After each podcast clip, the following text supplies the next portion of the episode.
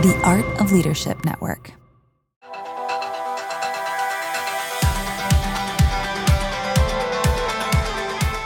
Hey, leaders, welcome to the Lead Culture Podcast, part of the Art of Leadership Network. I'm your host, Jenni Catron. Each week, I'll be your guide as we explore powerful insights and practical strategies to equip you with the tools you need to lead with clarity and confidence and build a thriving team. My mission is to be your trusted coach empowering you to master the art of self leadership so you'll learn to lead yourself well so you can lead others better. Each week, we'll take a deep dive on a leadership or a culture topic. You'll hear stories from amazing guests and leaders like you who are committed to leading well. So let's get started on this leadership adventure together. Leaders, did you know that a recent Gallup poll revealed that only 2 in 10 employees feel connected to their company culture? 2 in 10 employees, 20% of your team, feel connected to your culture. So, with numbers like that, it's no surprise that organizations are struggling with things like just lack of ownership, quiet quitting, high turnover, and disengaged team members. If that sounds familiar, you're not alone. Every leader longs for an engaged team. But rarely do we know what to do when we've lost that connection and camaraderie that are the result of a healthy team culture. The solution? Healthy organizational culture is not blissful agreement, aka kumbaya. It's intentional commitment to values and behaviors that define how we work together to achieve our mission. This week, I'm doing a free webinar called Less Kumbaya and More Systems How to Move Culture from a Nice Idea to a Practical Reality. In this webinar, I will share the practical steps to build a system that fosters employee engagement, protects alignment, and accelerates growth. Every leader should be able to unleash the true potential of your team. So, are you ready to take culture from a nice idea to an inspired reality?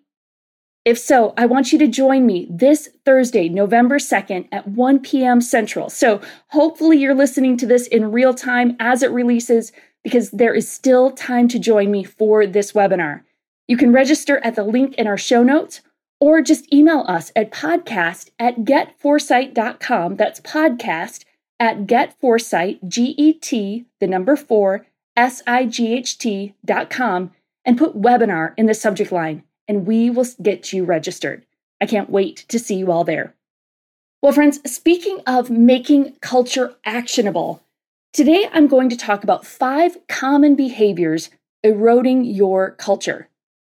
See, sometimes I struggle to communicate culture succinctly. I bet you can relate to that. Maybe that's why this is such a challenging topic for so many leaders, because we just don't know where to start. Everything feels like culture, doesn't it, in some shape or form? And perhaps to some degree that's true. Personally, I define culture for teams as who we are and how we work together to achieve our mission. So, kind of basically everything we do. No wonder it's a bit overwhelming, right? We hold our breath and we cross our fingers when our team is thriving, like we're so excited to see them working well together. And we just hope beyond hope it'll stay that way. But if we're honest, we're not really sure how we got there, and we're afraid that one wrong move could topple it all. We're often unsure of what makes it go well and really what makes it go poorly. Then you layer on the myriad of other responsibilities we're juggling to keep the organization moving. Culture just gets relegated to the back burner. It's not on fire, so hopefully it will just be okay. But as the familiar adage goes, hope, my friends, is not a strategy. And that's the problem I see too many leaders making, hoping that their culture will be okay and just work itself out.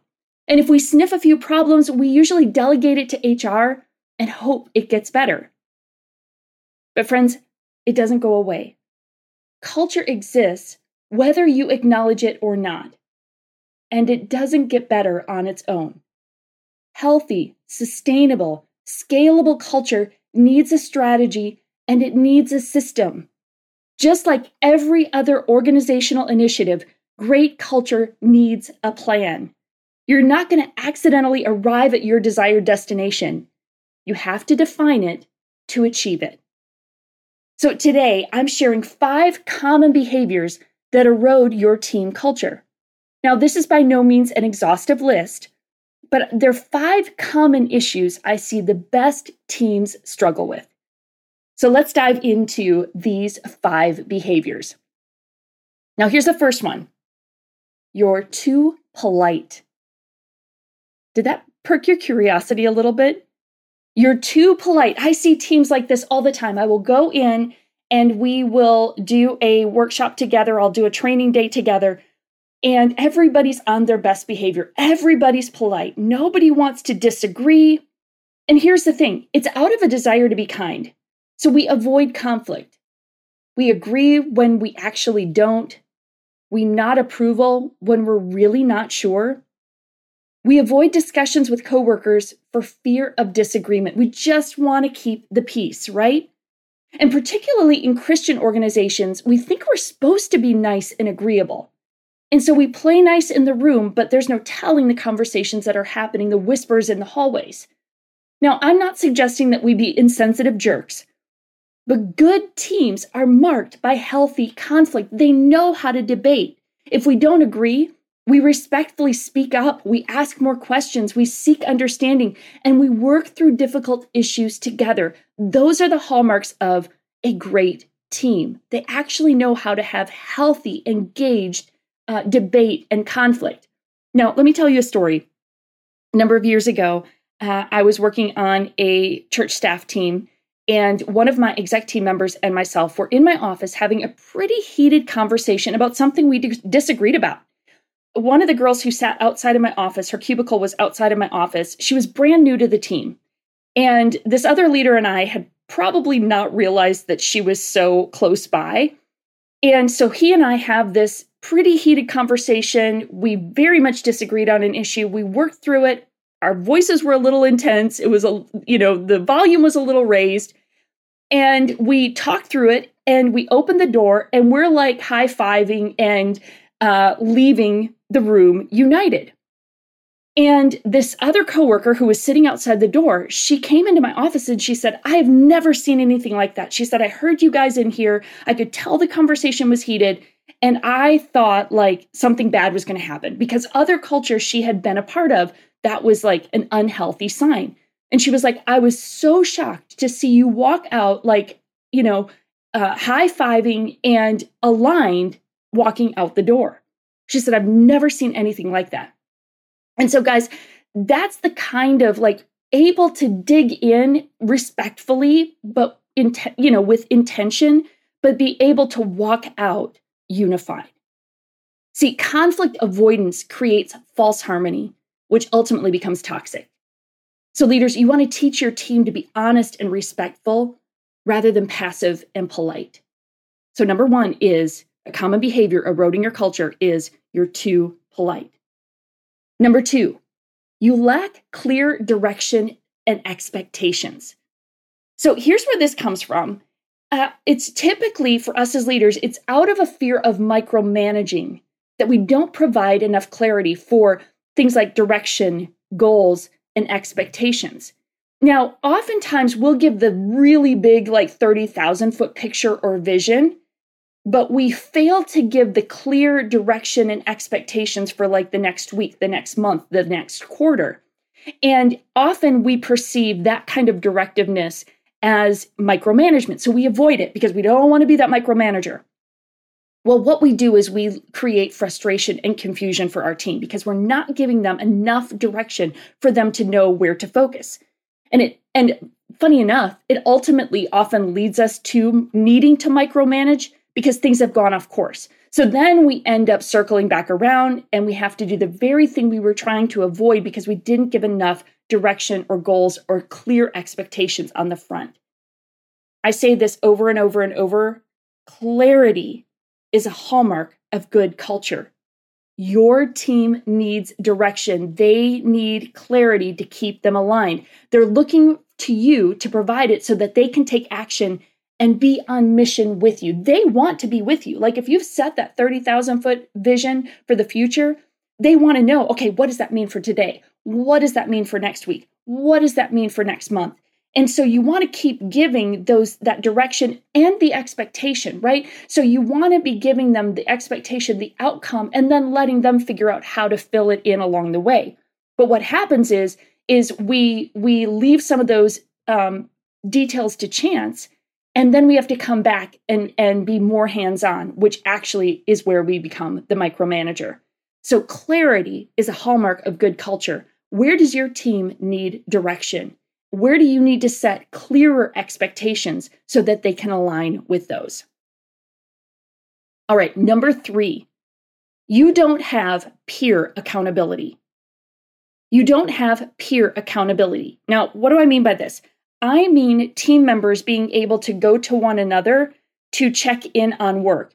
Hey, John, you had mentioned that you were going to have that marketing plan finished by Friday, but I haven't seen it yet. Is that ready? That's peer accountability because John committed to having the plan ready by Friday. It's Tuesday and it's not ready. And so you're asking John, hey, you said you'd have this ready a couple of days ago. Is it ready yet? I haven't seen it. That's peer accountability. But out of a desire to be helpful and supportive, leaders often overfunction and you resolve things that your team should have resolved themselves. So instead of going to John directly, Susie comes to you, her boss, and says, you know what? I haven't seen that report from John.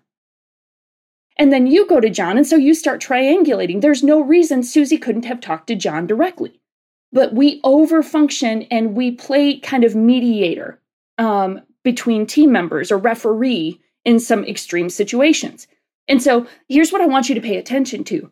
If all roads lead back to you as a leader, if you're kind of the hub of the wheel and everybody comes back to you, everything comes to you and comes through you, you're probably inhibiting peer to peer accountability and interactions.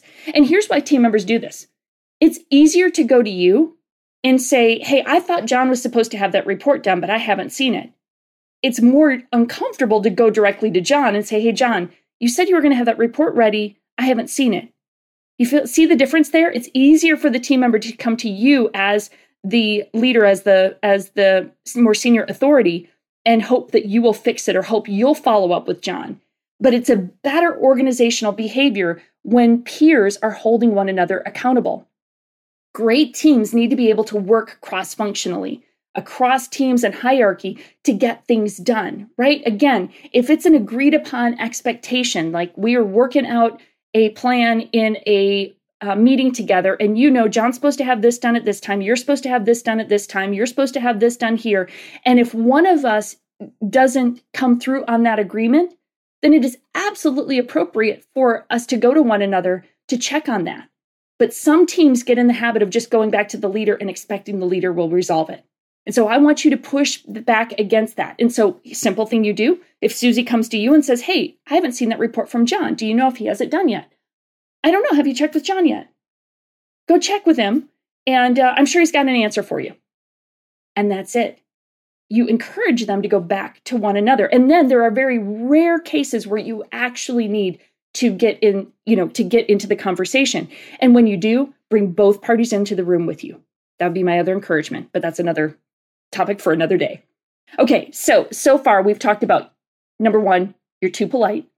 Number two, you lack clear direction and expectations. Number three, you don't have peer accountability. Here's number four your meetings don't have a clear purpose. Now, guys, bad meetings waste time and they create complacency within your team. Now, I have done uh, a lot of conversations around this topic, and so I, I won't belabor it today. Bad meetings waste time and create complacency when you lead a bad meeting, when your meeting doesn't have a clear purpose, there's not a clear agenda, there's not a clear takeaway and action steps and follow up, you're unintentionally communicating that you don't value your team's time. You're teaching them how to value time by how you uh, conduct meetings. Does that make sense? Kind of sounds crazy, but you're actually teaching your team how to value their time and how to actually like lead other meetings by how you lead them. So, meetings give you as the leader the opportunity to bring clarity, vision, direction, alignment, and accountability. They allow you to move things forward at a faster pace because you've got everybody in the room aligned and in the conversation together. But if your meetings are not purposeful, you're setting a culture that lacks purpose and communicates that that lack of purpose is actually okay. Hey, it's okay to spend an hour in a room having a conversation with no clear outcome. I'm pretty sure you would never say that. And yet, that's the impression we give our team sometimes by the way we host meetings. So I want you to think about do your meetings have a clear purpose? Are you being intentional with them? Don't be lazy with your meetings. Don't use it just as a time to sit around the table and just chit chat. Like have clear purpose because it is informing your culture. And now, number five, your communication is poor or inconsistent. Guys, I'm going to be honest with you. This is one of the hardest ones for me. We rarely communicate as well as we think we do. It takes a tremendous amount of intentionality to anticipate what our team needs and then to purposefully communicate those details to them. Right? So we have to be anticipatory as leaders, trying to think of what is my team going to need so that they are equipped to do the work that they need to do. The consistent part of communication is the issue that frequently trips me up that consistency piece and uh, you know it for me because i travel so much for work the weeks that i'm traveling become really inconsistent. My communication is more episodic and sporadic because i might be on site all day with the team. Right now i've spent two weeks working in england and so i'm on a completely different time zone. And so my communication is a lot more erratic and i know that that creates frustration for the team because they're not getting the same level of consistency in communication from me. And so I want you to think about your communication habits. Meetings are one opportunity for communication, but I want you to consider the various avenues that you use for communication email, Slack, texting, phone, um, whatever resources you use for communication channels in your organization. I want to challenge you to be more consistent um, and more frequent, even knowing what does your team actually need from you. And the key to good communication is anticipation. And here's here's the real clincher on this is that good communication is respecting your team enough to think ahead and anticipate what they need so that you know how to equip them to do their best work. Good, consistent communication is really an act of respect for your team. And so that's what I want you to be thinking about when related to communication. It's it's both the intent and it's the delivery. And it's huge as far as shaping culture. Okay, so here are these five things again. Number 1, you're too polite. Number 2, you lack clear direction and expectations. Number 3, you don't have peer accountability. Number 4, your meetings don't have a clear purpose. And number 5, your communication is poor or inconsistent. So I want to encourage you. I hope this wasn't too discouraging today. These are just the five common behaviors, really easy ones for us to slip into as teams. It's not an exhaustive list, but it just gives you a couple things to be thinking about, things that erode your culture that you might not even be realizing. And I want you to take a minute and I want you to rate yourself on them, right? Just just okay, how am I doing on these? you know, red, yellow, green, rate them one to five. I don't care. You can pick you can pick the scale. But take a minute and rate yourself on them and then maybe discuss them with your team to get their perspective. Right? This might be a great conversation to sit around as a team and go, hey, are we too polite? Are we like, you know, kind of creating false harmony? We're not really ready, really willing to engage. So rate each of the five and have a discussion about it. And then I want you to look at them and pick which one of the five could you intentionally work on this week? You don't need to do all of them, that's going to be overwhelmed. I just want you to pick a couple that you're going to focus on and say, I'm going to give extra attention to this this week. I'm going to be clearer with my direction and expectations. Um, and that's where I'm going to focus this week. You pick yours, but that's what I want you to think about this week. Also, don't forget to register for my free webinar, Less Kumbaya and More Systems. Let's figure out how to build a system that really supports our culture. And you can either click the link in the show notes or email podcast at getforesight.com. Just put webinar in the subject line and we will get you all the details. All right, friends, that's it for this week. I hope that that was helpful to you. I hope it keeps helping you lead yourself well so you can lead others better. Connect with us on social media. We're at Get Foresight. Let us know what is helpful to you, how we can serve you better. I would love it if you would share the episode with another leader. Maybe this got you thinking. Maybe you want to share the episode with your team and say, okay, listen to this, then let's talk about it. Because I think there's some things we can do to help uh, our culture be healthier and stronger. And then if we can help you in any way, be sure to check us out at getforesight.com. That's G E T, the number four, S I G H T.com. All right, friends, thanks for listening today. Lead well this week, and I will see you next week.